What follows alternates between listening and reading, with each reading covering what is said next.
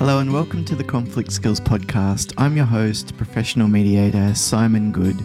This podcast is designed to help you develop confidence and strategic tools for dealing with conflict, whether that conflict is connected to work, study, or personal relationships. In today's episode of the podcast, I thought I might do something a little bit different and look at a conflict case study. The example that I'll use is a live recording, and I'll play different parts of the interaction and then talk about how the person could have managed the situation. And what we're talking about is someone working on border security. I guess it's the border between Texas and Mexico. So they're working on one of those large toll gate kind of things. Someone comes through in a car. The security officer, I suppose you'd call them, asks, Are you a US citizen? And the person refuses to answer.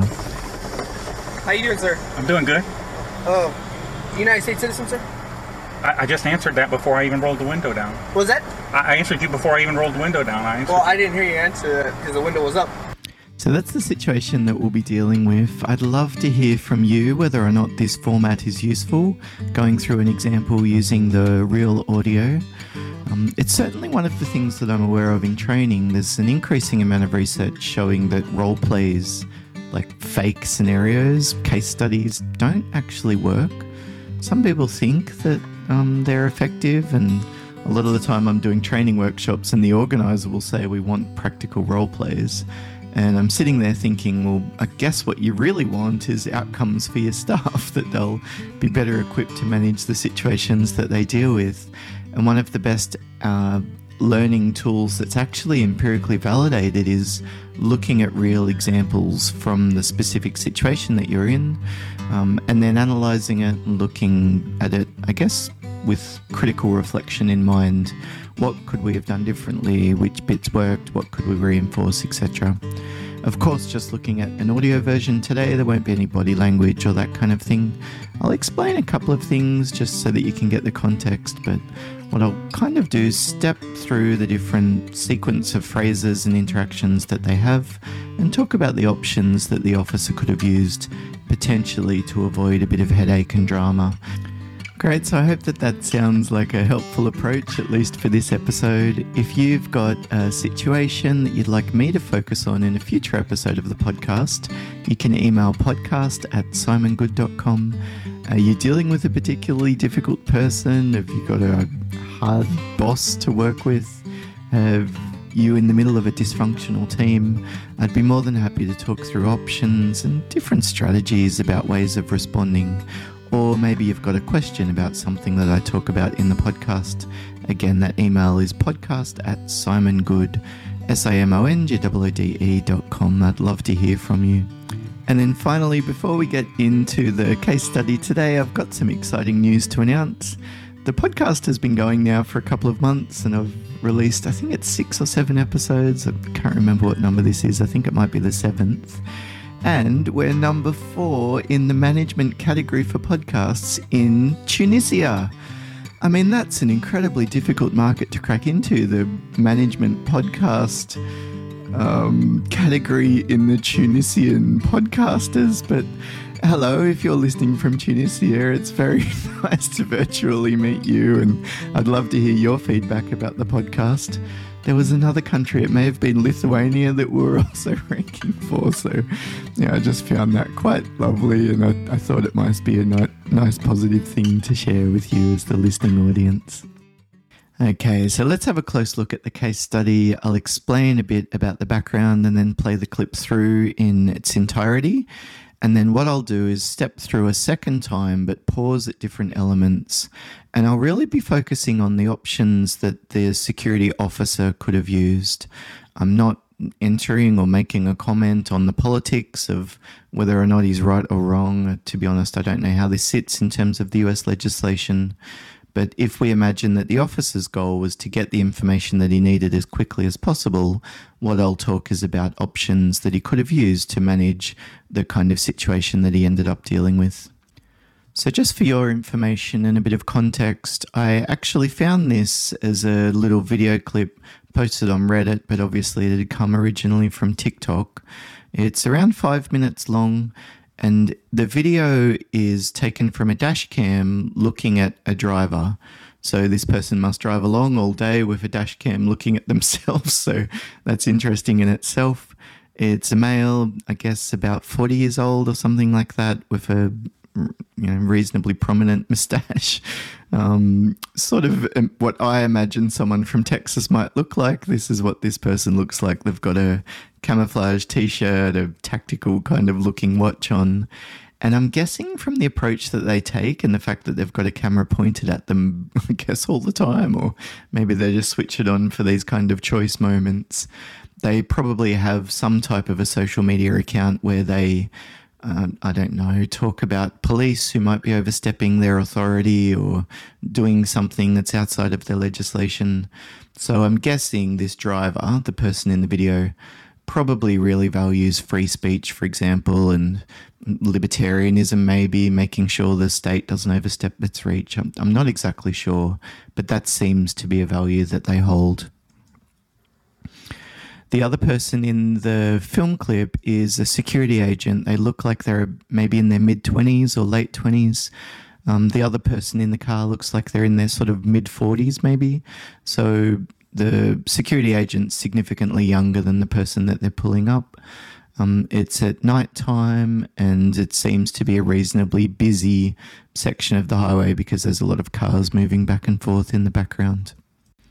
The clip begins with the driver winding down their window and the security officer approaching. And then, as you can hear, the first question he asks is, Are you a US citizen? And the driver refuses to answer. So I'll play it through now. You can listen to how the conversation unfold unfolds. You might even have a think about, well, what would you have done in a similar situation? What do you think is going on for the driver and what's motivating him? What would he need to see or hear from the officer so that he was willing to provide the information that was requested?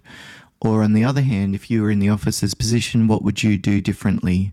Are there any um, mistakes or problematic, I guess, phrases that might be used in different sections of the recording? So let's listen to it now. How you doing, sir? I'm doing good. Uh, United States citizen, sir? I, I just answered that before I even rolled the window down. What was that? I, I answered you before I even rolled the window down. I answered Well, I didn't hear you answer that because the window was up. well, the window was cracked. I can't tell this thing looked like the window was up. Are you United States citizen, sir?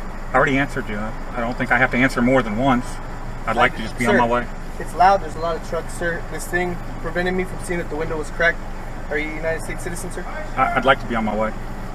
Sir, are you a United States citizen, sir? I, I'd like to be on my way. I answered your question once. I, I don't want to talk to you. I didn't hear you answer the question, sir. Uh, that's not I my had- fault. What was that? That's not my fault.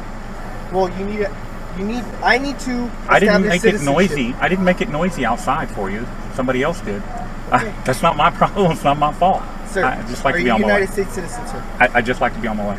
Sir, are you a United States citizen? Sir, may I Sir, go? you're stopping traffic right now. I'm not trying to stop traffic. You just can I go? No, you're gonna park right there and so Where? until you answer a question. It's gonna be right there, number one, behind that 18 wheeler. You're gonna park right there, and somebody Okay. will meet you there outside. All right? By that ladder right there. Yes, sir. That's Just where you park want me to right park. there. Yes, sir. Hold traffic. Okay, so what do you make of that? What's your reaction listening to that interaction? What's going on for you? What are you feeling? What are you thinking? Which decisions have you made? Which assumptions have you made? Who do you think is right and wrong? And how would you have managed this situation?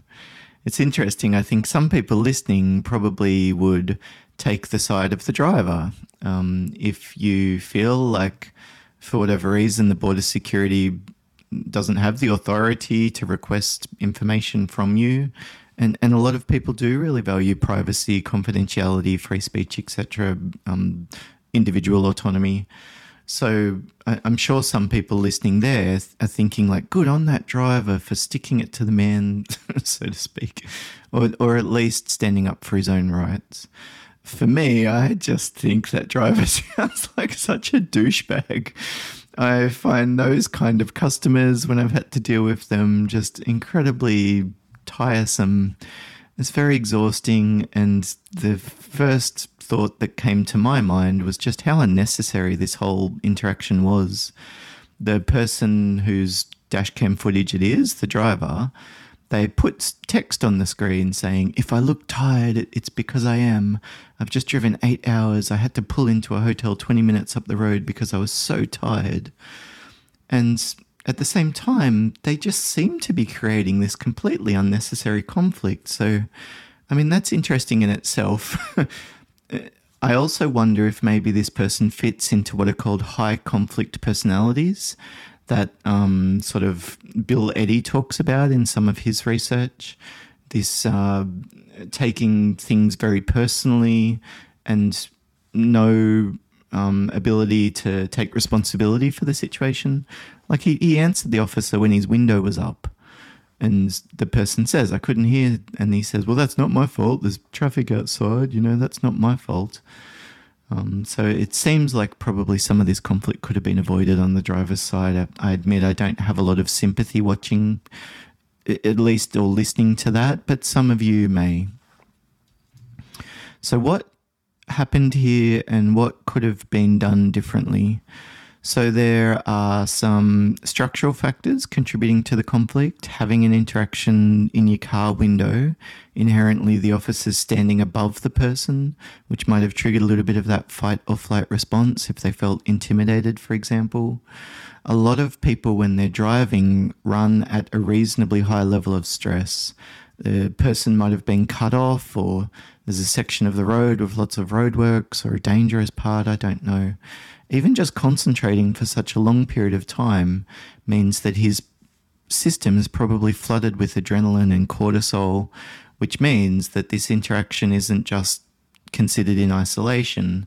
The way that the driver and probably the security officer responds is to do with the build up of stress for them. If the security officer's at the end of a long shift, they're probably not able to communicate as clearly, to articulate themselves, to choose the right words and phrases. And the same for the driver. So I suppose we don't want to assume that either of these people are jerks or incapable just because this interaction didn't go well. It's likely that there was this build up of stress on, on both sides. So let's listen again to that first bit of the conversation when the officer comes over, a person winds the window down, and then they're asked, Are you a US citizen? How you doing, sir? I'm doing good. Oh, United States citizen, sir?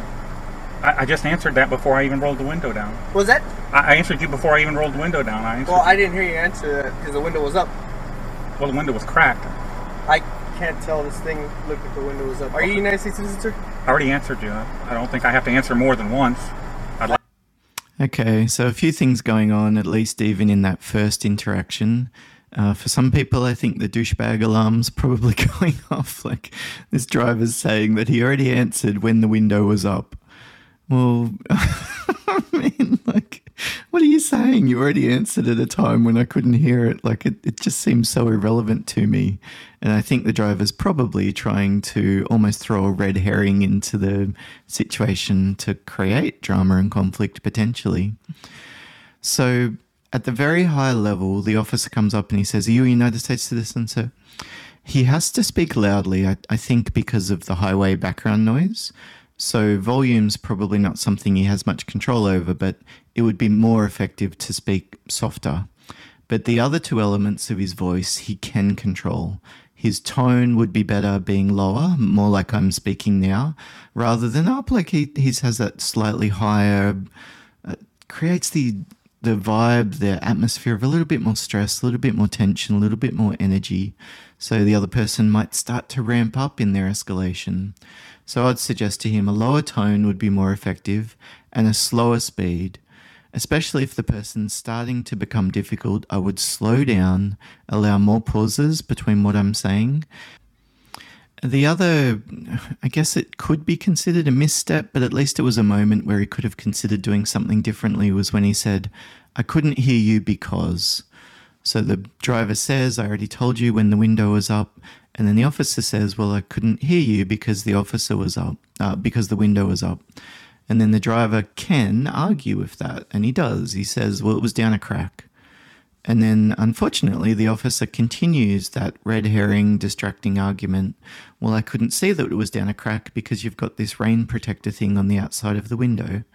and then the officer says something along uh, sorry the driver says something along the lines of well that's not my problem or that or that's not my fault so the simpler version of that from the officer's perspective would have been to say i didn't hear you a lot of the time when we're in conflict we feel like we're right and it's very tempting to give the other person facts about why we're right and effectively they're wrong we shouldn't be surprised then that that often leads to defensiveness and resistance.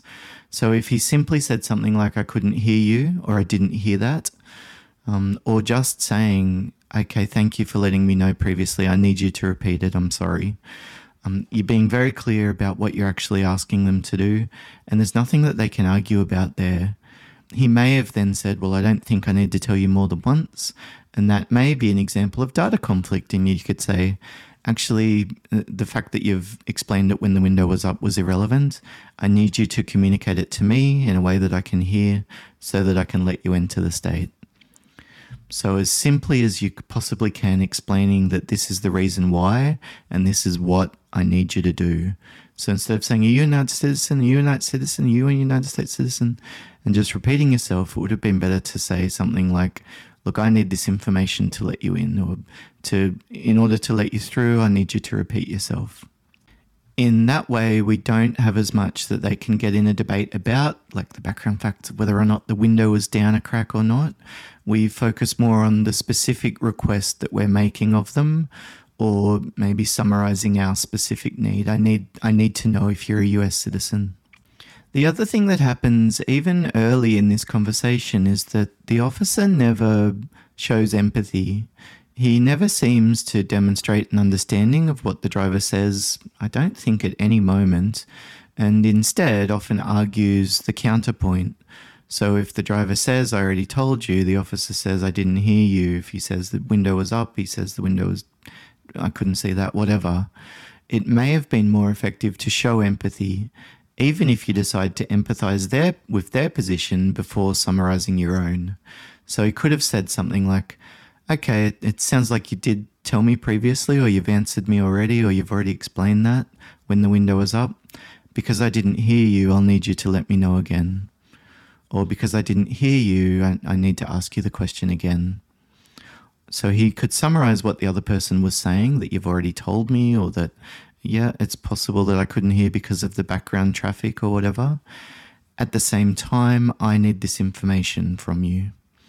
So, okay, you've already explained it to me. At the same time, because I didn't hear it, I'll need you to repeat yourself. Low tone of voice, slower speed would make that more effective, and lower volume if you can manage that. The other thing you might be starting to think about is what kind of conflict is happening here. Data conflict might be the driver thinks they don't have to give this information and they're being asked to provide it unlawfully, for example. That might be data conflict. Maybe the driver wants attention. Maybe they want acknowledgement. Maybe they feel like they've been disrespected. If it's the disrespected side, then that would be relationship conflict. They're having a knee jerk reaction to something about you, whether it's just their assumptions about you and what you look like and what you sound like or whatever, or the role that you're in, or or maybe it's to do with something that you've said or done has pushed their buttons or upset them. So that's relationship conflict, but it might also be interest conflict. They want something and we want something else. They want privacy or they want to keep their personal information confidential. At the same time, it's important for you to uh, I guess, be aware of who's coming and going across the border. So you could summarize the interests of both of you without getting into the argument about the data. If he thinks incorrectly that he doesn't need to tell you the information, then you might say, um, so, actually, according to the legislation, this is information that we're required to ask of drivers entering the country. Or maybe you could say something like, look, in this kind of situation, you don't have to answer. Is that something that applies to you? Like maybe there are exemptions around coming as a refugee applicant, for example. I'm, I'm not sure again of the US legislation. So let's continue and listen to the next section of the conversation. Well, I didn't hear you answer that because the window was up. Well, the window was cracked. I can't tell this thing. Look if the window was up. Are you a United States citizen, sir? I already answered you. I don't think I have to answer more than once. I'd like to just be Sir, on my way. It's loud. There's a lot of trucks, sir. This thing prevented me from seeing that the window was cracked. Are you a United States citizen, sir? I- I'd like to be on my way. So here we can see there's a bit of a broken record pattern happening. The drivers repeating themselves, saying, I'd, I'd like to be on my way. I mean, this is really important information because that's their interest. That's what they're saying. I'd like to be on my way. They're not saying, you don't have the authority to ask me this. They're not saying, um, you know, you've been unprofessional or inappropriate, and that's why I'm not giving you the information. They just keep saying, I'd like to be on my way. And so if the officer did decide to empathize, he could say, like, literally that, you'd like to be on your way. And then he could again say, and I need this information in order to let you through. And I need to know if you're a US citizen to allow you entry. You'd like to be on your way at the same time because of the role that I'm in. This is information that we require. So we could summarize his position as well as our own, and it might mean that it short circuits this pattern of people repeating themselves. A lot of the time, customers or clients or people that you're dealing with might continue to say the same thing again and again, and often that's because they don't feel like you've heard them. For me, watching this video or listening to it now, I actually didn't get the sense that the officer had heard anything that the driver said. So I suppose in some ways it's not that surprising that the person continued to dig their heels in. When someone's playing this game, they're using this tactic of just repeating themselves again and again. That's not information I'm required to tell you. That's not information I'm required to tell you. Or I just want a refund. I just want a refund. Or I need. I want to speak to a manager. I want to speak to a manager. Well, I guess if we just play the same game back at them, like he just says, "Are you a U.S. citizen?" So, again, I mean, what's that old saying about uh, an insanity is expecting a different outcome from doing the same action or, or something along those lines? It would be more effective to reset, and one of the best ways that we can reset a conflict is to summarize. So I might say something like, oh, "Let me just see if you understand." If we're on the same page about what's going on here, sir. Um, part of my role is to check whether people are US citizens, and so I've come up and asked you that question. At the same time, as you've said, you did answer me already, and I mean, it may have been because the window was up or it was down a crack, as you say, and there certainly is a lot of traffic outside. For whatever reason, I didn't hear you. So, this is the situation that we're in. That summary that you do often is a really effective way of resetting, and then you might say something different. Maybe you could say, Is there a particular reason you'd prefer not to tell me? Or do you have a particular concern about answering the question again? Um, is there a particular issue with, with repeating yourself? Or you might say, I'm, I'm wondering if I've done something that's caused you concern.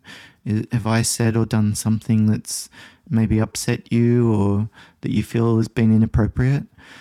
So, I mean, any of those options are fine, but the goal is to shift the direction the conversation's going. I quite like that saying. Have I done something wrong here? Have you perceiving that I've been inappropriate or unprofessional or whatever? And it might be that the person says, Yes, I didn't like your tone of voice, or, you know, you didn't explain your who you were or the authority or whatever. So then we can go back and deal with that. It might be data conflict, just a misunderstanding or interest. You're busy and they're expecting you to do something that you're not required to do. Maybe it's structure, the, the fact that there's all this background noise. So the same conversation would be different if we could go somewhere quieter, maybe more private as well. Um, so we could do that reset, reset, and then hope for a change in direction by doing something differently ourselves. And then the final thing that we could start to do to ramp up the level of assertiveness that we're using is outline the consequences. So, first, I would probably use something called a positive confrontation. This is where we talk about what the other person's done, ask them to do something differently, and then check. So, the what here would be something like, this I've asked you that question a number of times. You're refusing to answer it, and as you say, you you feel like you've already answered it once already. What I need you to do is give me that information about whether or not you're a US citizen so that I can let you through. Are there any particular issues with that? So we summarize what they've done. You're refusing to answer. Ask, I need you to give me that information. And then the check is about is there any problems with that, or do you have particular concerns, or is any of that not clear? Uh, do you have any questions, etc.? When I'm in a leadership management role, I might say, when can you have that done? Are there any is there anything you need to make sure that you can get it done? In this kind of situation, I would be more like a closed ended question, like, is that clear? Okay, so let's continue with the clip. Sir, are you a United States citizen, sir? I, I'd like to be on my way. I answered your question once. I, I don't want to talk to you. I didn't hear you answer the question, sir. Uh, That's not I my had- fault. What was that? That's not my fault. Well, you need, a, you need, I need to. I didn't make it noisy. I didn't make it noisy outside for you. Okay, so this is definitely a high conflict personality. I didn't make it noisy outside for you. That's not my fault that you didn't hear. And it's not about fault. This is something that high conflict personalities often do is try to make interactions very personal. It's not my fault. Well, the implication there is that I was implying that it was your fault, when actually I was stating a fact that I didn't hear you. So I often try to nip this in the bud if I can. If someone says, that's not my fault, I might say something like, it's not about whose fault it was. I haven't heard you. I need you to repeat yourself. So we take the focus away from that, you know, little sidetrack that they're trying to invite you on. It it's almost like a game I think that these people play. And often these kind of personalities are very similar in family and friend relationships. They're often bouncing between roles or different organizations at work. And the sort of like thing that I'm often just incredulous about is the fact that they lack an awareness of like they're they, you're having these same communication and relationship problems in all areas of your life. Your work relationships suck. You don't like the people you work with. You don't get on with your boss. Um, your team doesn't like you if you're in a team leader and manager job. You're divorced. You don't have a great relationship with your kids. You're cut off from half your family and yet somehow it's still everyone else who has the problem. Um, I mean, I'm not saying necessarily this person's in that category, but gosh, I've certainly come across enough of those types of individuals doing workplace mediations and especially going through uh, mediation for divorce and separation as well. So the driver's trying to invite the officer into this game of, well, that's not my fault. It's not my fault that there's traffic outside. The simplest option would to keep your response brief focus on the facts, ask clearly what you want them to do. Somebody else did. I, that's not my problem. It's not my fault. Sir, I just like are to be you on my United way. States citizen, sir? I, I just like to be on my way.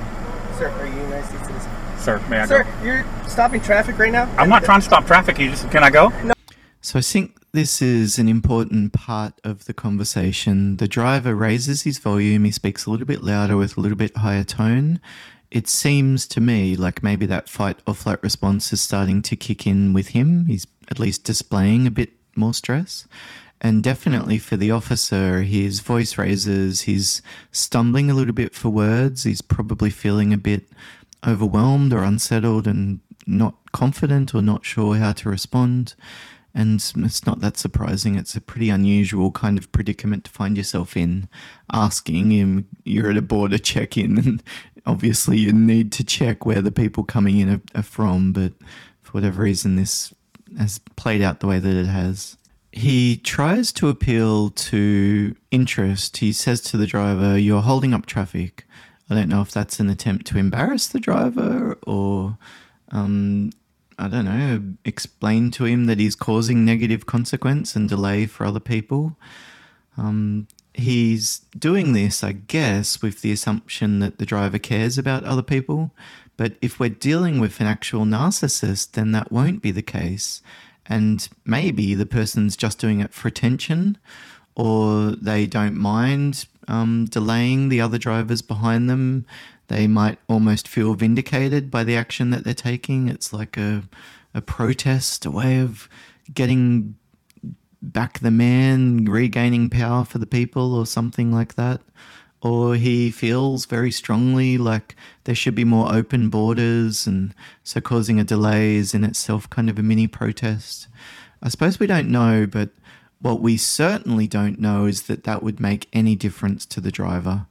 So I think the officer trying to appeal to the, something in the driver is probably not the best tactic to use. if someone has been displaying this kind of behavior, like trying to make the conflict personal, petty kind of stuff, or um, what would you say, like reasonably extreme types of behavior? Like I've already told you once, I'm not going to tell you again. At least from surface level, it seems to be kind of childish. I almost then would go into more of a parent type of role, like I would with a child. If I say to my son, Can you clean up, please? And he says, It's not my fault. I didn't make the mess. Me saying to him, Well, they were your friends, mate, whatever. It just means that we're going to get in an argument about whether or not it's his job to clean up. The more effective strategy is just to say, regardless of whose mess it is, I need you to clean it before you brush your teeth tonight. So go immediately back to the request that we're making. It's one of the tools that we can use to be assertive to level up that level of authority, though, and the level of assertiveness, we're probably at the point now, I think, if I was the officer, where we need to give an ultimatum. As you'll see in a moment, the officer is already there. He's saying, Well, I'll need you to pull over to one of the waiting bays until we can get the information from you. But before he did that, I think there was an opportunity for a final effort at getting the driver to change his mind. So when we are at the final straw. If you swear at me one more time, then I'm going to hang up the phone. Or if you say that one more time, then this conversation's over. If this happens again, I'm going to quit my job. um, if you don't do this again, you'll be on a formal performance management plan at work. The better way to do all of those kind of ultimatums is as a choice. If we just say, if you do this bad thing, this is the bad consequence, then it feels and comes across like a threat because, I mean, it literally is a threat. If you do this, this is what's going to happen to you. The better way to do it is as a choice, and we put the positive option, the thing that we want the person to do, second, because it has the most prevalence in their memory and attention. So in this case, I might say to the driver, Look, if you continue to refuse to answer the question, as you've said a second time, about whether or not you're a US citizen, then we'll need you to pull over to the waiting bay and there'll be more delay. Or if you could answer my question and communicate whether or not you're a US citizen, then I can check your ID and let you through. And I don't know what is the next step there, but the positive thing is I'd like you to give me that information if you can give me the information about whether or not you're a US citizen, then you won't have any unnecessary delay. You can be on your way. And wouldn't that be a nice way to use the phrasing to copy the exact words that the driver was using? I'd like to be on my way. I'd like to be on my way. So again, you could say, look, if you refuse to answer the question, we'll need you to stay and explain to you the consequences of that. Or if you can give me that information, then you can be on your way and you won't need to speak to me anymore. Again, using that person's own language about what's important to them. And we put the thing that we want them to do second, which increases the chance that they'll do it. Does it guarantee it? No. Sometimes people will still do the thing that we don't want them to do, but it's more effective than either jumping straight to the negative consequence, I need you to pull over here, or just doing it like a simple threat if you do this bad thing, this is the bad consequence that you're going to get, mate. It tends to then just ramp up that adversarial nature of the conversation. Well, you need you need I need to. I didn't make it noisy. I didn't make it noisy outside for you. Somebody else did. Okay. I, that's not my problem. It's not my fault. Sir, I just like are to be you on United my way. States citizen, sir? I, I just like to be on my way. Sir, are you United States citizen? Sir, may I Sir, go? you're stopping traffic right now. I'm not trying to stop traffic. You just can I go? No, you're gonna park right there and so until you answer a question. It's gonna be right there, number one, behind that 18 wheeler. You're gonna park right there, and somebody okay. will meet you there outside. All right? By that ladder right there. Yes, sir. That's Just where you want me right to park. There. Yes, sir. Hold traffic. Okay, so that's the end of the section of the clip that we'll use. It actually goes on where the driver does pull over into the waiting bay. I guess the supervisor comes over and the supervisor is pretty annoyed. He says, Why do you have to make this so difficult? Why can't you just answer a simple question? And the driver just continues to say, I already answered. I'm not going to repeat myself.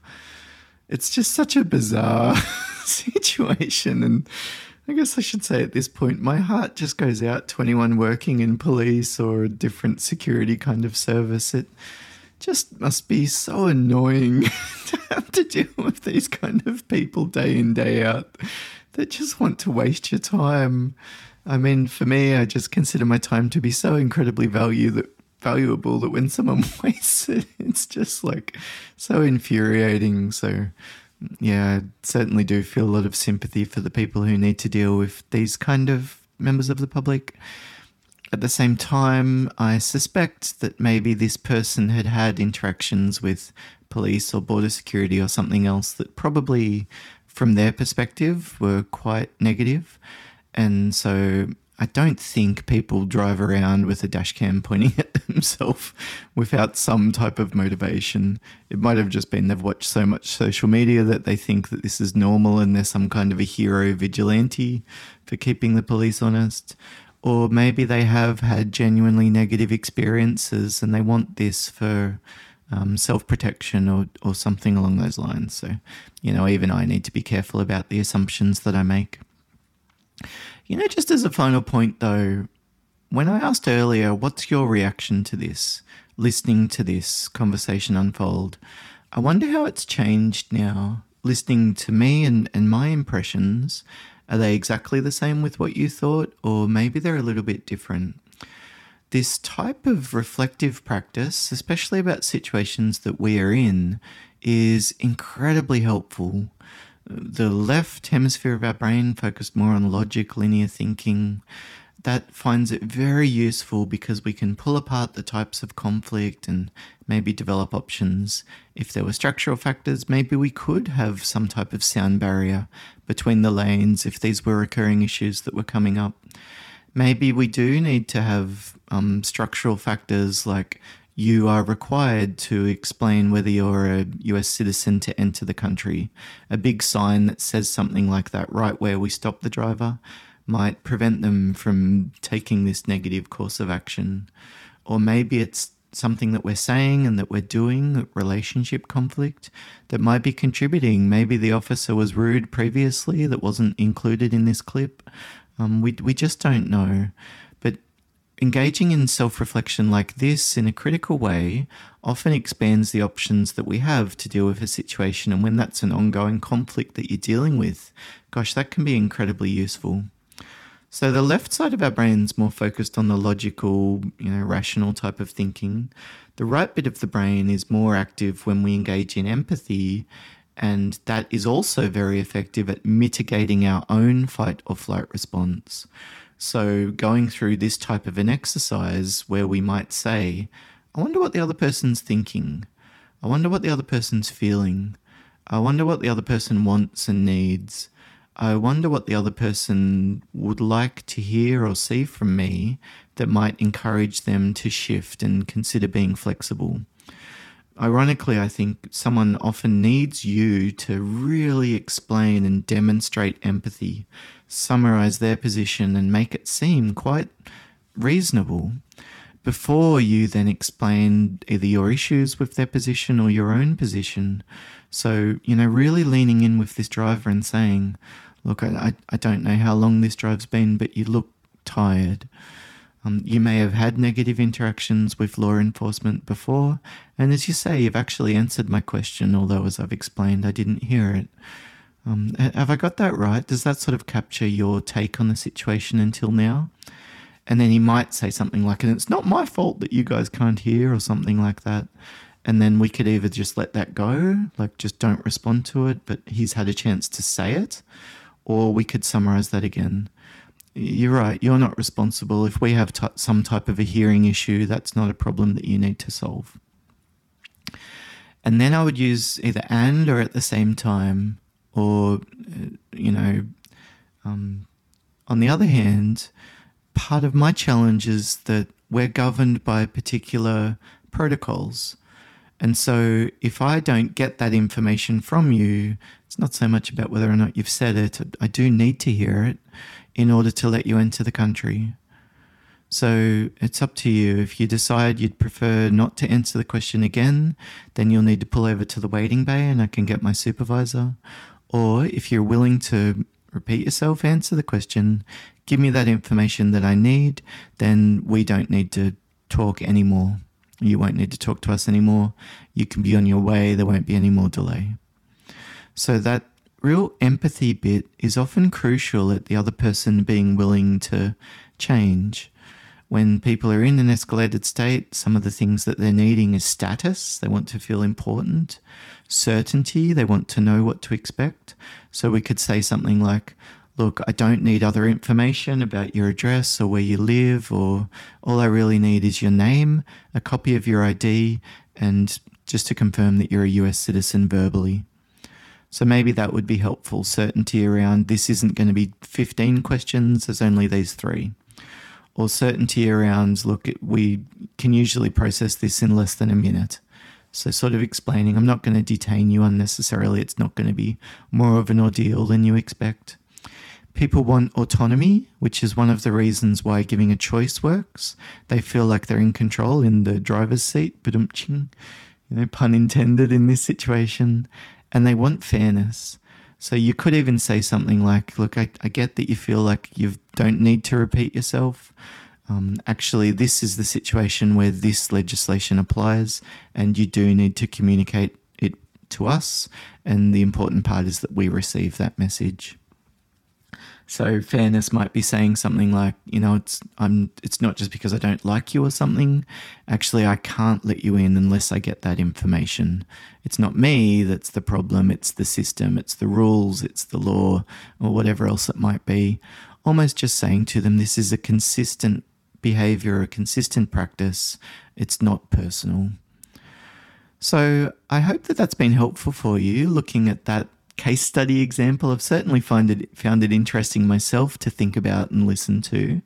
If you would like me to take a similar approach, other case studies, I'd love to hear from you. Or if you've got a case study, have you got a situation or an example that you found difficult to deal with? You could even just press voice memo if you have an iPhone or voice recorder on Android.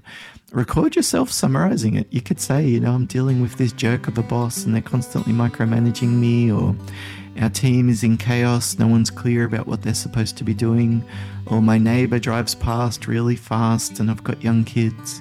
Um, I'd be very happy to focus on a particular situation that's relevant to you. And it's not so much about right and wrong, but what I could do is just explore the different lenses that we could use to understand the situation, as well as options for responding. Thank you again for listening. If you'd be willing to leave us a, video, review, hopefully it's five stars on Spotify or iTunes. They're the two places where it makes a real difference. Otherwise, stay tuned for future episodes of the podcast. Bye for now.